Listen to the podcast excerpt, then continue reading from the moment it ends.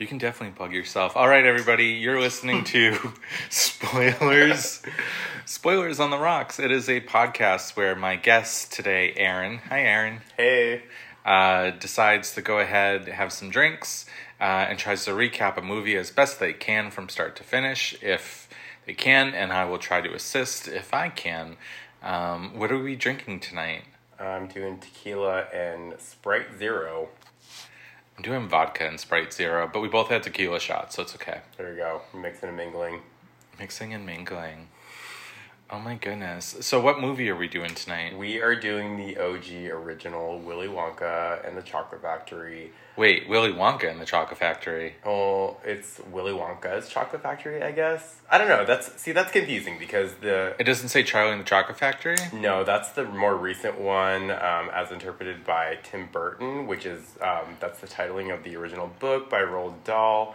Um, the movie from the '70s that we all know and love was Willy Wonka and the Chocolate Factory. I guess I never knew that. You didn't? Yeah, I'm serious. So there's this whole thing about how My kind of like blown. kind of like how The Shining, um, the original film, wasn't really um, to the like it wasn't. It was a Kubrick film that wasn't really like adhering to Anything to, like the book. No, it was a, a Kubrick film to a Stephen King book, and it kind of not bastardized it, but it was different to the point that they made a mini series in the '90s that was more like the original book. I remember that. Yeah, so this is kind of like a With the lawn animals and the fire hose. it was so good, but it's a mini series, so it's like to the effort to go back and watch it all. It's like six hours of your day, leaving you feeling weird, dehydrated. Like it's yeah, but anyway, this is similar. So We're um, doing The Shining on here.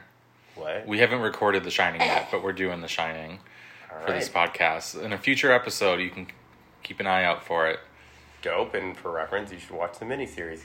It's really good. It's just long, but anyway, so the film that we're referring to is 1971's uh, Willy Wonka's Chocolate Factory. um, which is not so closely based on the original book by Roald Dahl, who did a lot of other fucked up children's books. Back Did the- he do Matilda? I want to say yes. Um, he had a number of them. He He's kind of fucked. he's super fucked, and it uh, it adheres to my particular taste. Like I like Charles Schulz, who also hated the comic book adaptation of his, you know, like the the movie adaptation of his comic books, like uh, It's a Great Pumpkin, Charlie Brown, and all that stuff. Like he he never watched those. He hated them. So I love like a crotchety old writer who is like holed up in a cabin and just hates any interpretation of his original works. Like that's so dope to me. Oh, that's like the um, creator of Watchmen. I don't know about that one. You never, but you know of Watchmen. The name sounds familiar. There was an HBO show. It's a movie. Yeah. very favorite, in fact, actually. It's really good. Both, I think, both are very, very good movies and a TV show. but is it? But the guy will where- not watch. Yeah, it's one of those things. So there's a story about Willy Wonka in that um, Roald Dahl was like in a hotel somewhere and was flipping through the TV and accidentally watched portions of the film that was on TV at that time. And it took him a minute to realize what it was. And he was enjoying it up until the point where he realized it was, in fact, the film about his book, at which point he got pissed and turned it off. So. But he was enjoying it. Yeah, which is like, what does that tell you about him? It's like, God, how stubborn do you want to be? Like, I don't know, cut off your nose to spite your face, that whole thing. yeah, he was that guy, the OG. But anyway, so uh, we're going through that movie. Yeah, what um what are some fun facts we should know? Obviously it's 1971. Well, 71, so that would make most of the production in the 60s, which is why I give a shit because I am a 60s file. That would have been the dec- Um, I'm not an expert, but that's like since age of cognizance, I've known like that's the decade that I was meant to be alive during. I would assume that my like past life or whatever would have been uh, born maybe like mid 50s, so that I would have been like a child in the 60s and then grown up through that and in my 20s during the 70s and all that stuff. But the 60s I've, have always spoken to me. This is just really bad, but I was like, so how did you go before Wait, no. Yeah, no. I probably died of AIDS in the 80s. I thought I was gonna say Vietnam, but then I realized that was I 69, was not 70. going to Nam. Absolutely not. No, my gay ass, hard no.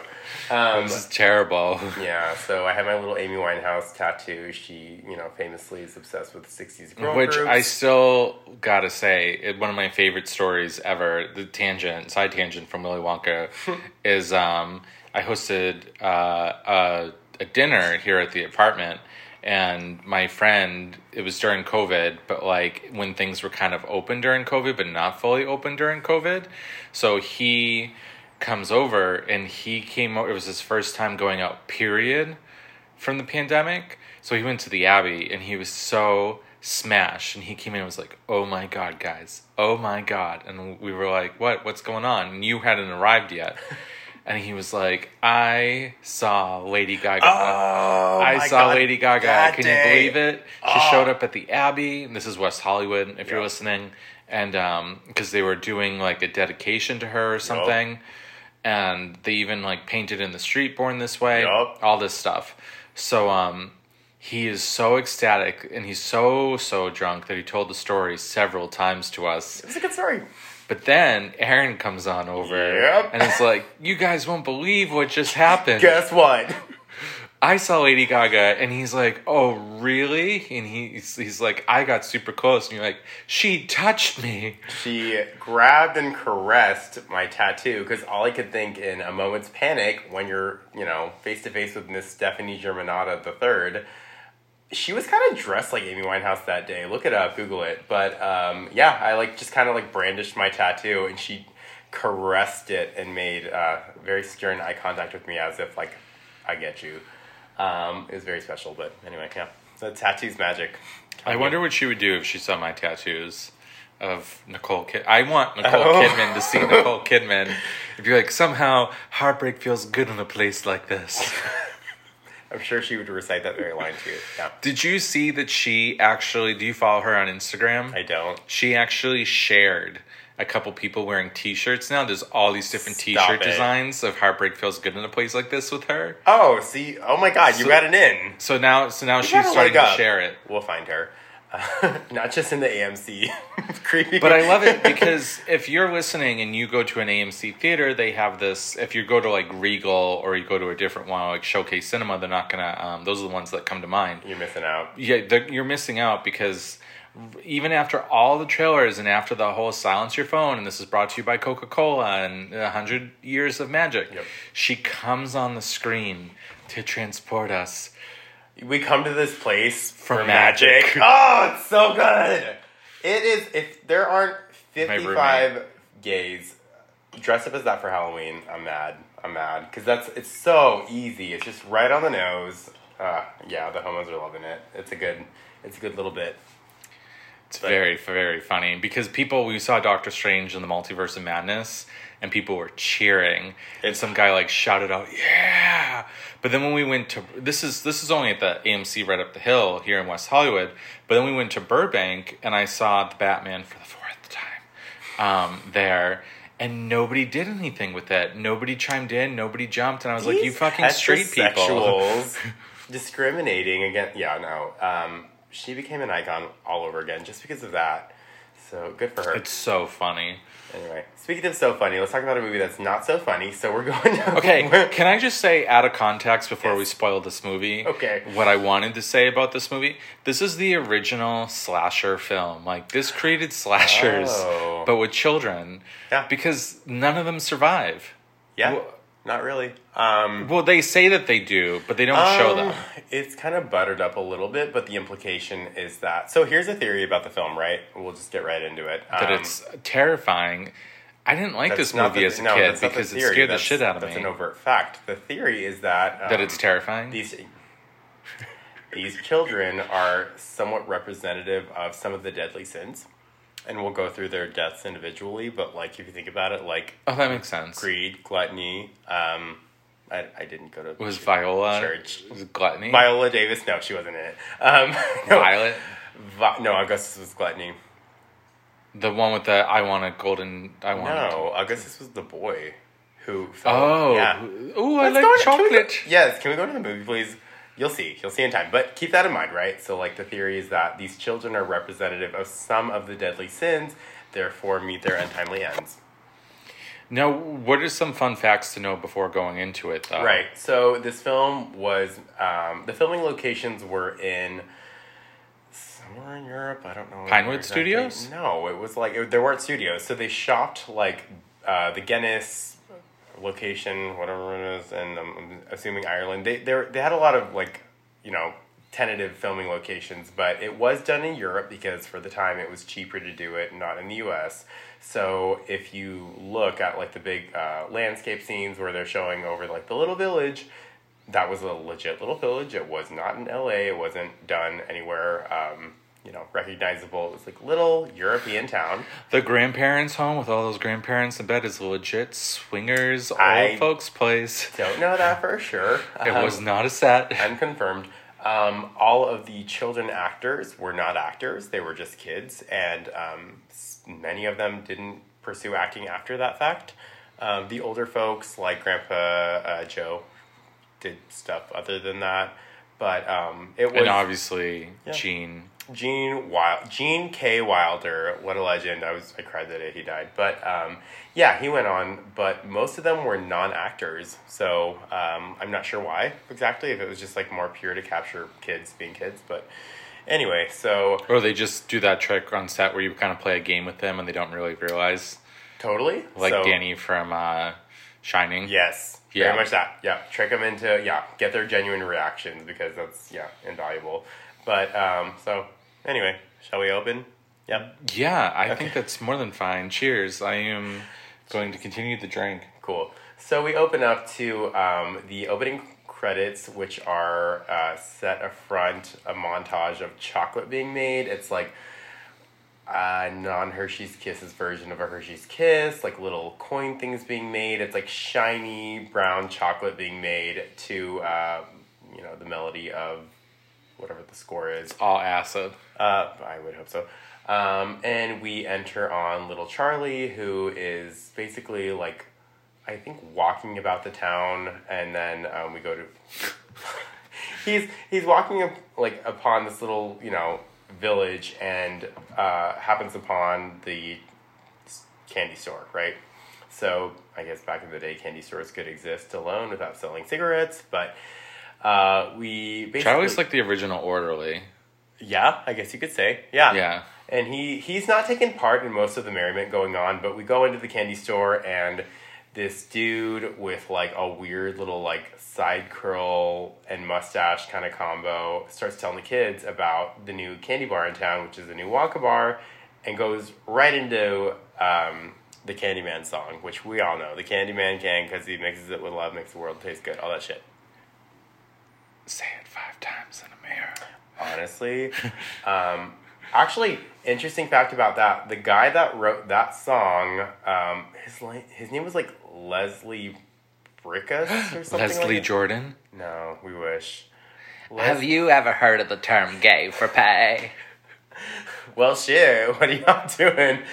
Um, no, so this guy Leslie Bricusse or something um, just passed away in 2019, but he made that song. He wrote the song Candyman, Pure Imagination. Um, the song You Only Live Twice from whichever James Bond film that was. It was I was by- just about to say James Nan- Bond. Yeah, sang by Nancy Sinatra actually, and Coldplay covered it. It's a good song. Yeah. Yeah, I, I want that intro for my wedding. But anyway, um, so they go through that. He tells them about the new candy bar from Willy Wonka, da da da da da.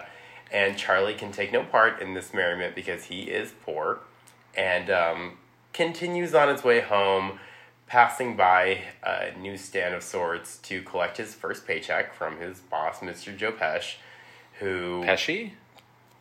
Joe Pesci, yeah, he's yeah. I had never made that connection. Mr. Joe Pesci is just like, oh shit, it's payday. Okay, fine. Here's your literal Here's your like, nickel. Here's your nickel. Here's your stupid coin. And um, Charlie carries on home to meet his four grandparents laying in a bed doing nothing, and his mom on the side. So the grandparents are uh, Grandpa George, Grandma Georgina, Grandma Josephine, and Grandpa Joe. You landed those all beautifully. You deserve a drink. Yeah, I actually will take that. Um, hold on. Pause for six. So- ASMR. yeah. So, um, funny enough, Grandpa Joe, I have a Grandpa Joe who was also classically lazy, if I were to be honest. Um, he was a father of 10 and had, uh, well, he retired when he was like 50 and had 10 kids. And that is currently my middle name. So when people call me AJ, it's Aaron Joseph after that guy who was also lazy, just like Grandpa Joe, who was bedridden. So he makes a claim, Charlie, about how they've been bedridden for 20 years. So Yeah, I think that to me this kind of established. I was like, oh, so this movie's a fantasy. These people have been bedridden for 20 years. Let's pretend they're 70. They climbed up into that bed when they were fucking 50 and haven't worked since. I And- don't. The whole thing is really bizarre to me, and it's like a one-room house. Yeah, it's a it's a tiny cottage, very fairy tale. And Mrs. Bucket's the only worker besides Charlie, who just recently got his one nickel every two week job. So anyway, he comes in and he's like, "Hey, like I got you guys a loaf of bread, just to go with their cabbage water that they're eating, right?" And one of them, the mom, like remarks, "We'll have a real banquet." off the loaf of bread in addition to the cabbage water. So they are poor, you guys. We're we're led to believe that they're super poor. Okay, I'm poor, but my banquet is like Taco Bell. Right? Dare to drink. Jeez. Taco Bell, if you're listening, please represent. Spoilers on the rocks. Swipe up. um, give us a t-shirt at least. So then Charlie They sell one at Target. A funny thing about this is Charlie stashes some of the coins on the side, and he was like, "Yeah, I spent it all except for this, for you, Grandpa Joe, to buy your tobacco." And he's like, "If a bread, if a loaf of bread is considered a banquet, I've got no business smoking tobacco." And then the mom rushes in. She's like, "But it's only one pipe a week." They're all like really trying to get this guy to keep smoking, which shows the time. Who was funding it? Well, no, I'm just saying, like, of the 60s, it's like, come on, keep smoking. Like, don't give it up. You can keep at it. Don't be a quitter. So, Are you a smoker? I love smokers. I have an affinity for smokers. I don't smoke myself, but uh, I'm a secondhand smoker. Okay. I love the smell. Uh, actually, um, that comes from my grandmother, who um, would always rent me this movie back in the day when I was little in the '90s, and uh, we they'd take us to the video store, and I would always rent this movie. She's a smoker, so there's a connection for you. So anyway, She was just waiting for a golden ticket to be in the fucking video case. we all were. So we progress through the movie. Charlie's in school the next day. His teacher is I don't remember that. an asshole. His teacher's a dick. He like is very untrained, is like super sassy, doing a science experiment with Charlie. There's like an explosion, whatever, and some kid is like there's all this commotion outside the classroom and the mean sassy queen teacher opens the door and he's like, "Hey, what's going on?" The kid's like, well, yeah, like Willy Wonka, like he's holding this contest, and you got to find the golden ticket, and there's only five in the world. The guy dismisses class to tell all the kids go eat the Wonka bars, like go find that golden ticket. So priorities are different. Education is not so heavily weighted. But this is it's is it clearly established that they're in Europe? Or is Uh, it supposed to be United States? So that's not really specified. I think it's supposed to be in the U.S., but it's very clearly like somewhere in the UK. Okay. Because no, he has an accent. He has like Because I never remember thinking of this movie as a United States movie. No, because you can tell. It's like it is. I mean, they go all over the place, but um, it's clearly not U.S. based. But I don't know if we're supposed to know that because the Candyman guy, the singer, the candy like candy salesman, he has a hard British accent. The teacher has a British accent, and then as we go through, whatever. So, um, we basically set on a journey where Charlie is like, I want one of these golden tickets, whatever. But he doesn't have any money because he's poor because he could barely buy bread for his lazy fucking family. Does the grandpa decide not to get tobacco this week? That's not this week, that's next week. But anyway, so they're all buying the candy bars, whatever. New stores are coming out. Um, people are like auctioning off these candy bars, they're flying off the shelves. Charlie has high hopes, but like can't realistically expect to get one because he can only afford but so much. Um, to the point where I think we enter the first person is um, I want to say Augustus Gloop. So he's the German kid where we're like now acknowledging that we're in Germany. He wins a ticket, he's on TV, whatever. His parents are fat asses. They're literally feasting away. And he wins the golden ticket. He's saying eating is my hobby, whatever. But like I won this golden ticket. Eating is my passion. literally relatable. And as, as he's on a news segment, uh, acknowledging that he won this thing, he kind of leans to the side to the man, literally serving him sausage off a little skewer thing, kind of like a campfire little skewer thing where you like roast hot dogs. This guy, who we will re- later recognize as Slugworth, is serving him a sausage and whispering something to him, something ominous, and whatever. We go on. Um, That's creepy. it is creepy. He's like, nobody's noticing. I'm like, see, this is how like things happen to kids when the parents are paying attention because they're on TV. Like, y- you need to be paying attention. Dial it in a little bit. Um, Maybe he's just self reflective of the set environment. I don't know. I'm projecting. Um, a little bit.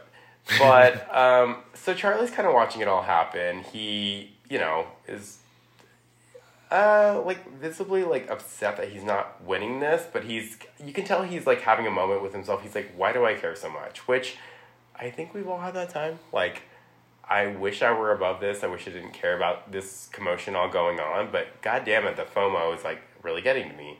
So anyway, Charlie goes on. Um, the kids win the prizes one by one. So it's like I think the next one is I want to say I think uh what's Veruca Salt is the next one, which to the kids Is is the I want a golden goose now? yeah, yeah, yeah. So she wins the next ticket because she has a father who owns a factory, coincidentally, and he is basically enslaving his uh, employees to open all these candy bars as their new job. And um, from shelling nuts was their previous job, I think. It was like a it was a nut company because there was like a, a pun there.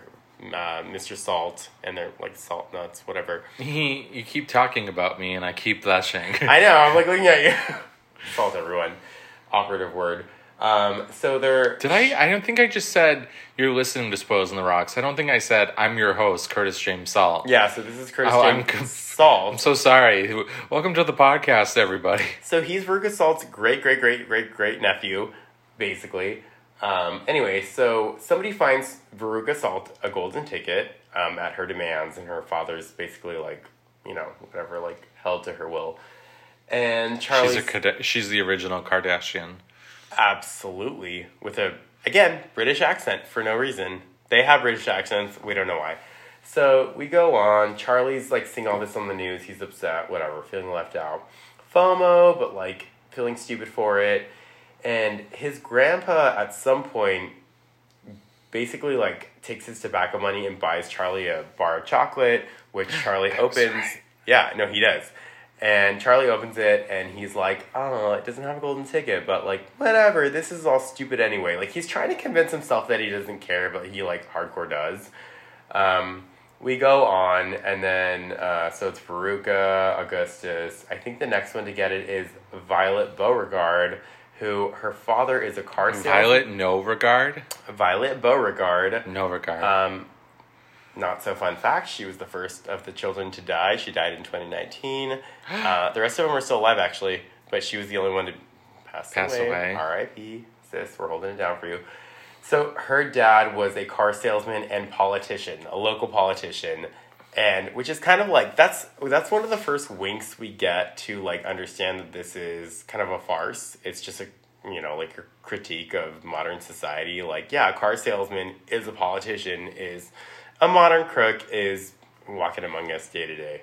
So she gets a ticket because she uh, is a hardcore gum chewer. She's a record holder. Uh, she beat the world record, which is previously held by her friend Cornelia Prince Green or something like that. And she like bitchily like waves to her friend on TV saying when she heard about these ticket things, she switched right off of gum. Uh, started buying the chocolate bars, and then after that, she switched right back onto gum. She holds a world record for chewing gum, and um, yeah, she got the chocolate bar, whatever. We go on to uh, Mike Teevee. Mike Teevee is the last winner of the tickets. My TV or Mike- Mike? Mike Teevee. Michael J. Fox TV the third, or something. But his But- last name is TV. T E E V E E. I want to say TV. That's it's yeah. We're learning slowly that this is like a comic book of sorts. Okay. So this kid lives in Arizona, which is foreshadowing.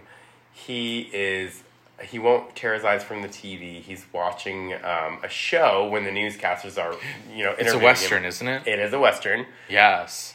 They're asking him about, you know, his experience winning the ticket, how excited he is, and he like will not tear his gaze from the fucking TV. And um, he's talking about how like this guy, like whatever, he's like this cowboy has his gun or whatever. And he's like, it's a Colt forty five. Pop won't let me get a real one. The dad chimes in and says, "Not till you're twelve, son," which is very telling because it's Arizona. So I'm like, things haven't changed. My face is of pure shock right now. Yeah. So we're painting Arizona clearly. How right now. old are all the kids supposed to generally be? I, I mean, well, not to your Like, 12 what's the age range? I would say under 10. I would say 9, 8. maybe They're 10. all 8 to 10 years old? I would say, yeah. Wow. I always thought Veruca was like 13 or 12. I mean, we don't know what age the actress was, but Okay. that's we're led to believe that they are that age. So anyway, Charlie's having a hard time with all this going on. He's seeing it all in the news, playing out in real time. It's basically like the evils of social media, but like long before the fact. And he at one point goes to visit his mother, who's working at some kind of like weird like clothing place where she's literally like dipping dress shirts into a big vat of hot milky water with a giant oar. It's like it looks like a big spatula. And um, Charlie like comes in. He's like done with his paper out for the day or whatever. And she's like, "Hey, what's up? What the fuck are you doing here?" kind of thing. And he's like, he very aggressively says that, "Oh yeah, they found another golden ticket today. That means there's like only one left." And she's like, "Oh, no shit, like for real?" And he's like, "Yeah, but like I don't care." And in case you were thinking, you know, I'm worried about it, I'm not. And I think it's stupid. And she's like, "Okay, like you're certainly making a big deal about this if you don't really care." And he's Reverse like, psychology. literally, yeah. And he's just like, and if you're thinking I think I'm gonna win it, I won't. So there. And he like stomps off angrily, and she's just like watching him, which we enter into Cheer Up Charlie. Which, let me tell you something. That fucking song has. Uh, They sing a song. she sings the song. It's called Cheer Up Charlie. She's talking about. But the movie's not a musical. it is a musical. If you think about it, there's like at least seven music sequences. Yeah, but not with people singing. Yes, sir. What? Oh, The I think Candyman? Of, I think of just Up Charlie. him on the boat. And pure That's like the fifth song. Anyway, so she sings this song to basically saying, "Someday, sweet as a song, Charlie's lucky day will come along." My mom like spilled a lot of that rhetoric to me growing up, like, "Hey, people are like soaring past you right now, even though they don't deserve it, but like your day will come, whatever." Um, Grandpa Joe has a very poignant statement when Charlie like wants this ticket or whatever, and he's Charlie's like, I've got the same chance as anybody else, haven't I? And Grandpa Joe says, No, you deserve it more because you want it more, Charlie. Which is kind of the whole reason that I love this film. It poses this whole moral dilemma of like, what if the world worked like that? Like, what if a value system was worth money or worth power? Like, what if the best person you know, like won in the end, which never really happens, and this is why it's a fantasy, but like Oprah is smiling down.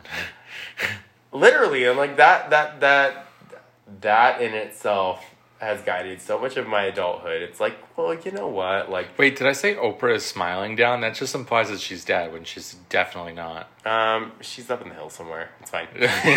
she's in Calabasas, smiling down on us. Um so anyway, that that that has dictated a lot of my adulthood. Like, yeah, if you're the best person and you have the best intentions, like maybe at some point in the end you'll win anyway. But anyway, foreshadowing. So um, there is a false winner in the fifth ticket. It's some guy in like El Salvador or something, which is a little racist because he ends up to be a fraud. And um, they're like, ah, he was a fraud the whole time. He didn't really win that ticket. But Charlie, in between the time when they when he fake won and when they determined it was a fraud, had kind of like made peace with the fact that he didn't win. So the grandparents are all downstairs. They f- hear the news of the final winner, And That guy from El Salvador is, is like lucky. He's lucky that he did not go to this factory. Um, well, it depends. So there's a point where Grandpa Joe, they're like, should we tell Charlie? Should we wake up and like wake him up and tell him that you know somebody won the fifth ticket? And Grandpa Joe's like, no, like just let him sleep. Let him have one last dream, which is another very poignant point of the film. It's just like, ah, don't gonna die. He has nothing to hope for. Like, oh, shit's so bad out here. Anyway, Charlie then um, is going about his day. Uh, they find out that the fifth ticket was a fraud because the Latino guy was lying, which is a mess. That's I have feelings about that, but anyway, um, he was a liar. And there's one last ticket. Charlie finds some money in the street in a like sewer grate, picks up that coin, buys another candy bar for himself, and is like scarfing it down, eating it so fast with the sassy candy man. There's no gold ticket in that. And here is the, I think the biggest point in the whole film, dare I say. So he goes back into the candy shop after scarfing down that bar of chocolate, and he's like, I think I'll take one more for my Grandpa Joe. That bar that the man grabs right from the front ends up being the one with the golden ticket. No shit. He wins by virtue of selflessness. It wasn't for him, it was for his Grandpa Joe. And that's when he wins. He almost gets Grandpa Joe killed too, so you know. He does. Um, he runs home with a ticket or whatever. There's like a Family Guy sequence, like nearing this shot where he's like running for his life with a golden ticket in hand or whatever. Slugworth stops him, questions him, and you know, like tries to commission him to say like, "Hey, get me the everlasting gobstopper once you're in the factory." Charlie's like, "No, leave me alone, creep." Runs away, goes home, tells his grandparents about it, and they're all like, "You're lying! Like, five tickets have already been found." He's like, "No, no, no, the other one was a fake. Like, I found this money in the street, whatever." The ticket is good for the first of October, which is tomorrow. So there's some theories that the whole incident was a like a fake, like it was a plant, like they uh, because the Candyman grabbed the bar of chocolate from the front of the stack and gave it to Charlie the day before the contest was over. Like it seems a little sus, but anyway, they all go into the factory. Go on, Charlie. The Take next, it. the next, Take it, Charlie. the next day, they go to the chocolate factory, meet Willy Wonka himself. He's creepy, he's weird. He does a weird little, like, he looks like he's gonna collapse. He's walking with a cane. He does a little flip, which is actually, um, that was not planned. They didn't tell the cast about that because they wanted the genuine surprise. He welcomes them into the factory, says, "Hey, hi, how you doing?" Oh, speaking of which, do you, how do you feel about Timothée Chalamet? I love him.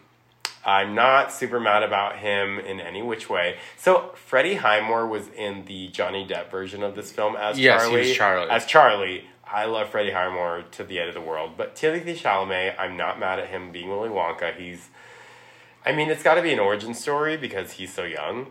Yeah. But uh, the Johnny Depp movie was a mess. But I'm not mad about Timothée Chalamet at all. We'll see what he does. The early uh, screenshots of the poster or whatever have looked cool. So anyway, they walk into the chocolate factory, and uh, it's kind of grim. Where, like Charlie, or I'm sorry, uh, Willy Wonka's saying weird things like this. You know, this is where all my fantasies become dreams, and some of my dreams become fantasies. Like he's talking in riddles a whole lot. He uses a lot of poetry that is still to this day to me unrecognizable. It's I don't know to somebody who's I don't know more well read on poetry, they might recognize some of these things. But he welcomes all the people in. They go through a little bit of turmoil to get to eventually the chocolate room, which is a pivotal part in the whole film. They open this. So wait, do they just like ignore Charlie and not interview him with the press? They were just like, "Fuck you." Nope, he gets no attention. So the only acknowledgement of his astonishing find is when he they're all walking into the gates one by one, and Willy Wonka says something about like, "Oh, Charlie, I read all about you." Well, and then in like the Johnny Depp one, it's like, "You must be just happy to be here." Like clearly acknowledging that he's not at like the wealth level, socioeconomic status as the rest of the kids, but he's there and whatever. Like he deserves to be there because he wanted to be there, just as Grandpa Joe said. So they're walking through the entrance. The Willy Wonka says something about you know whatever like. This is where dreams You're gonna made. die, kids. You're gonna die. Nobody ever warned them that they were gonna die, but they did. So Willy Wonka opens the big door. It's this really beautiful little tinkering sound that leads into the song Pure Imagination, which, if you have a chance to do that karaoke or something, please do. It is a wonderful song written by that same guy, Leslie Bricusse, or whatever, that just passed away. Hey. Beautiful song. Shout out to him.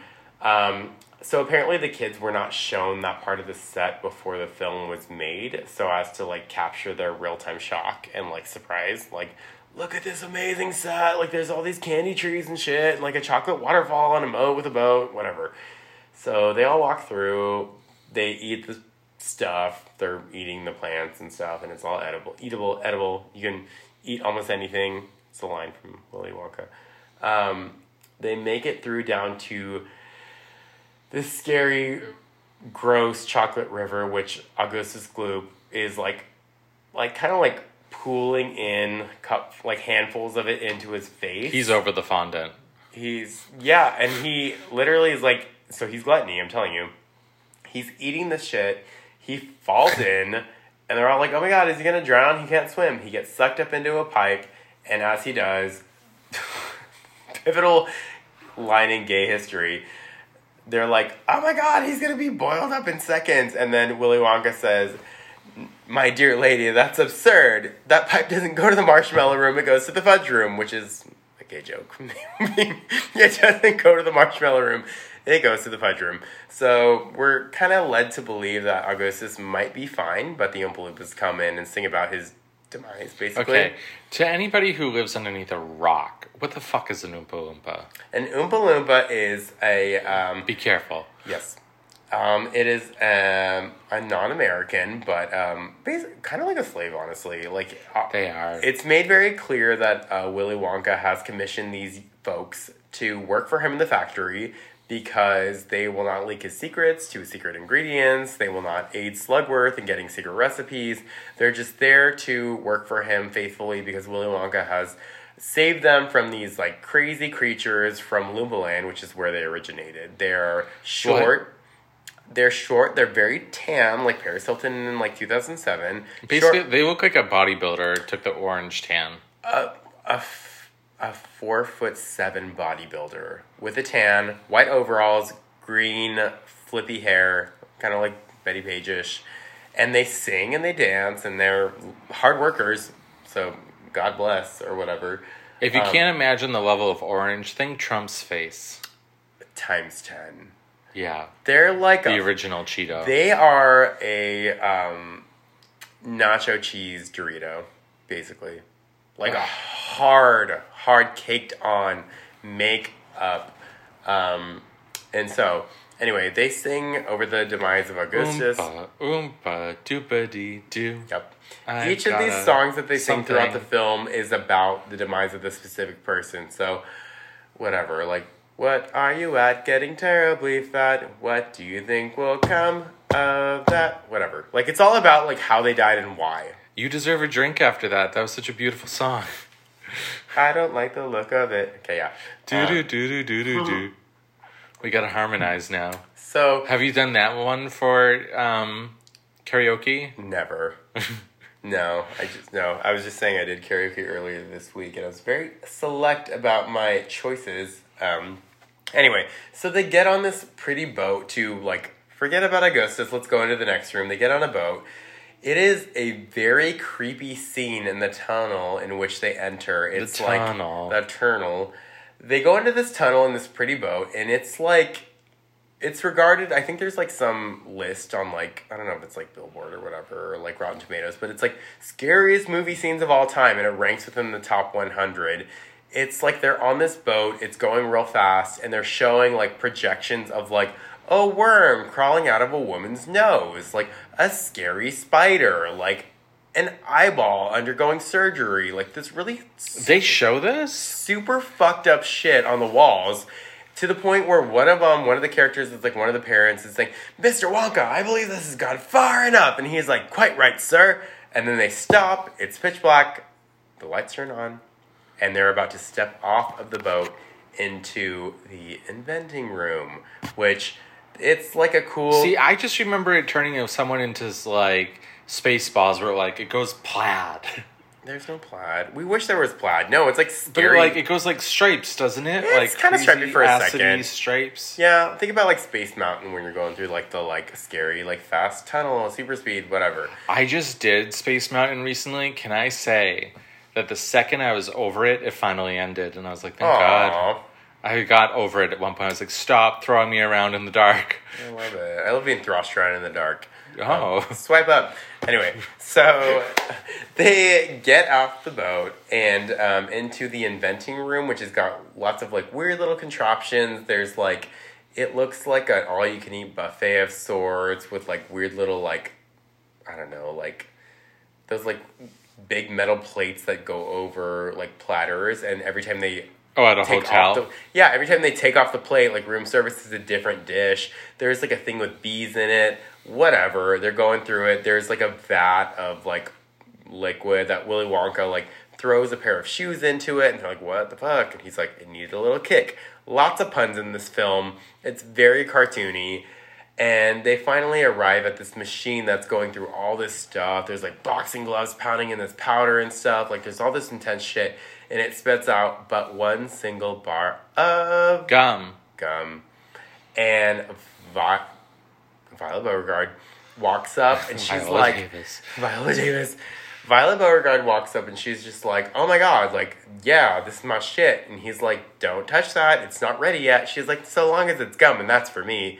She takes it and she puts it in her mouth. She What sin is it. she? She, what? What sin is she? Gr- She's not greed. Um, I gluttony was a ghost kiss. She might be greed. I feel like Veruca would be greed. What? I don't know what seven sins are. Oh. She's she's adultery. She's adultery, yeah. Um, she starts chewing the piece of gum, and the, the whole premise behind the gum is that it's like a seven course meal. And she's like, "Oh my god, like it's a baked potato." It's she says, um, "Tomato soup, hot and creamy. I could feel it running down my throat." Which I'm like, "Little girl, listen. Let me tell you something. Don't do that."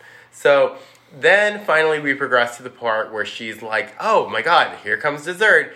It's blueberry pie and ice cream. I could like whatever. Like it's the most amazing, marvelous blueberry pie I've ever tasted. She starts turning blue in the face. She starts kind of like expanding. She's wearing like a blue like button down like onesie of sorts with a big red belt. It's like a wide red belt, kind of hiding the fact that she's a little chubby the belt bursts off of her and she turns into like a huge round circular thing. She turns into a sphere. Her father's freaking out. He's like, "What is happening to her?" Willy Wonka's like, "I told her it's it always goes wrong when it comes to desserts. Like they all become blueberries." And here come the Oompa Loompas. They spin her around. They sing their song. Gum chewing's fine. When it's once in a while, it whitens your teeth and it brightens your smile.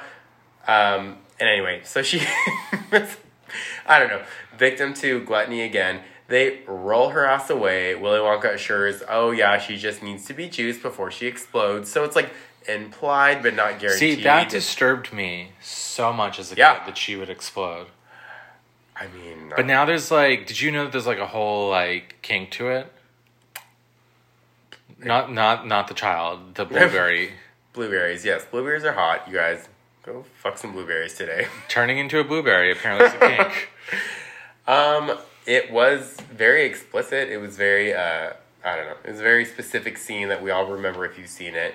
They roll her away. Willy Wonka kind of promises that she'll be fine or whatever, so long as they juice her in time.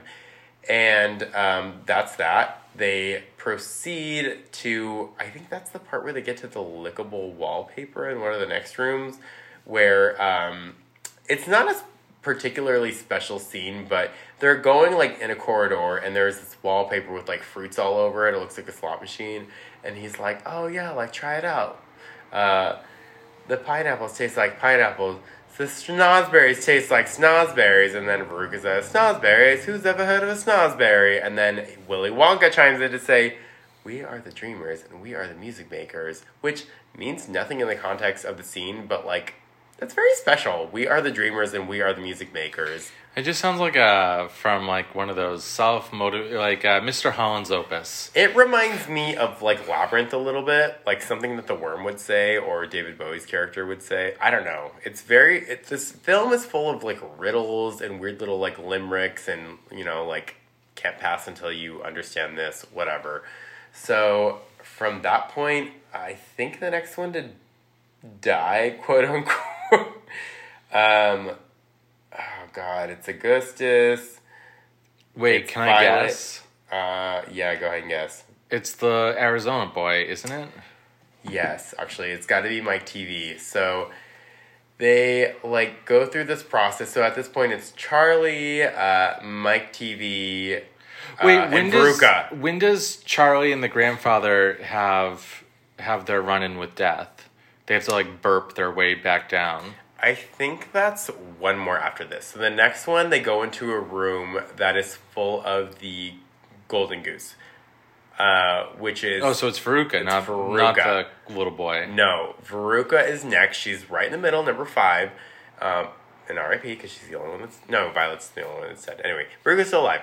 Um, so they go into the next room, and there are these geese that are like held up high on the ceiling, and they Animal basically torture. lay these giant golden eggs. Peter would not be fond of this. uh, none of us are, but they look good. Um, and these these geese l- lay the eggs, and they go down this thing, and they're processed, and then this like little scale determines if they're good eggs or bad eggs. And Willy Wonka states that you know if it's a good egg, it'll be shined up and shipped all over the world, and if it's a bad egg, and he just kind of like ominously points downward, down the chute. So the eggs are then basically disposed of, burned in the furnace, whatever. Veruca is not listening. She's like, Daddy, I want a golden goose.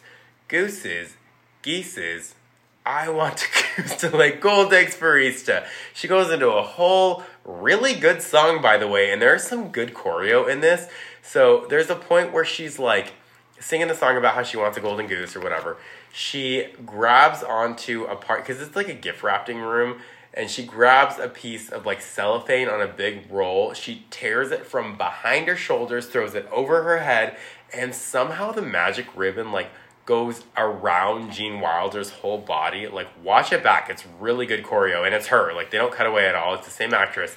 So She- she's not trying to suffocate herself. no, she's trying to suffocate Willy Wonka. She throws into the air the wrapping paper, the cellophane. It goes around him, and then she arrives at a shopping cart. Not sure why they need it, and she basically like turns it around and throws it into a pile of boxes that like knocks down the boxes. It's all very like showy, and she's singing about how she wants a golden goose, or she wants you know like she doesn't care how she wants it now. She stands on the same scale that the eggs were being subjected to earlier.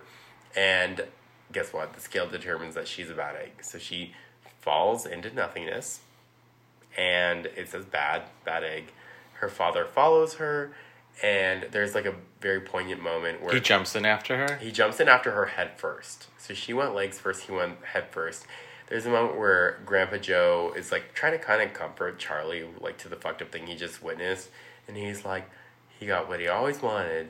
Veruca went first. it's just like, even the dad knows she was an asshole.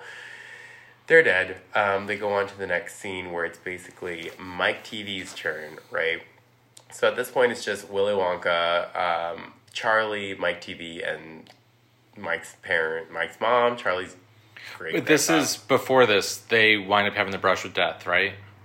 So somewhere in between, yeah, you're right. So they Charlie and Grandpa Joe kind of hang back in this like giant like cylindrical tower. It's like a big circular room where there's a big fan at the top and all the walls are like kind of like brushed metal mirrored. Like think of like an elevator door. And so there's this like fizzy lifting drink. It's like a soda where if you drink it, you're supposed to lift up. But again, Willy Wonka warns it's not ready yet. So they all walk through except for Grandpa Joe and Charlie, who take sips of it and they start floating. And it's cute for like a second where they're like, oh, we're flying, we're in the air, we're drinking, whatever. Then they keep going closer and closer to like the, The, like, turbine fan. yeah, the like giant fan flame, the fan uh, blades, And they're getting closer and closer. They start freaking out until one of them burps and notices that it makes them like go down a little bit. And so then they're like laughing back and forth, burping, going lower and lower. They don't die. So they scurry into the next room, hoping that that went unnoticed. And it's the TV room where it's my TV. It's all white everything. Think about like Tron. It's all white suits. Everybody's in pure white with like big, thick goggles. This is like one of the only scenes that I think the newer uh, Tim Burton film got right, where they were like in the big, like thick, like Coke bottle, dark glasses, with like all white suits, white hat, white gloves, everything. Basically, they have this machine in this room where they can shrink and transport any content from point A to point B. So they're using it on giant bars of chocolate to send all around the world, presumably. Which makes no sense because it's like, why would you produce like a 50 gallon bar of chocolate just to make it down to like a four ounce bar of chocolate in like Paraguay or something like it makes no sense. Fiscally makes no sense. I'm I like that you chose Paraguay. Paraguay. Um, it's it makes no sense, but Mike's like, oh my god, like I'm Mike Teevee. I love TV. Like I want to be on. I want to be the first person transmitted by television. And they're all like, no, don't do it. His mom's freaking out with her cute 60s bob haircut. He stands in the space where they're transmitting the chocolate bar or whatever from point A to point B. He says, lights, camera, action. The Oompa Loompas oblige, shoot him up. He's in bits in the air and then is reassembled on the other side in what looks like a Lite-Brite. If you are born after 1995, you won't know what I'm talking about, but like Lite-Brite being. I had a Lite-Brite. I Oh. loved it, except it, sometimes it would burn you. I didn't have that experience. Oh, there's, there's always time. I got really sad for a moment Light for bright you. looks like a microwave, and it is basically like a light source in the back of the microwave fixture, and you put a piece of black paper in the front of the fixture, and you. It has numbers with the colors, the poke. If you're lazy and not artistic, otherwise you could put a black piece of paper into the front of it. You poke these colored, clear like pegs through it, and it makes a beautiful image. You could do a train, Battleship. A train, a smiley face, like Mario, No, it reminds me of the game Battleship with the pegs. Very much so. It's coordinates. It's literally like you got to do like you know down this Latitude, longitude. Absolutely. So anyway, so Mike gets transmitted through the sky into this little box, and he is a tiny person. The mom's freaking out. She's like, "How are we gonna fix it?" And Wonka guarantees that they can take him to like the taffy pulling room and pull him back to normal. Every one of these deaths, there's some like loose promise that these kids I thought he just became a small little kid. he was, but he's like, yeah, we could like stretch him out in the taffy room. And I remember because the mom's like, taffy, taffy, and she like faints or whatever.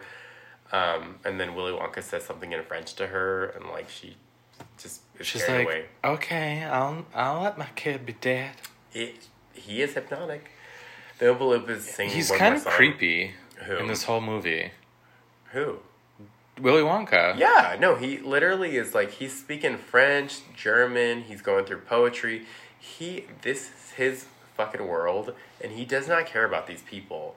There are many points where he like jokes on the kids' expense with things that go over their heads. He's a sharp motherfucker and he's got his eye on the prize, but we don't know what that is until basically the very end of that. So Charlie and Grandpa Joe are basically shown out of the factory.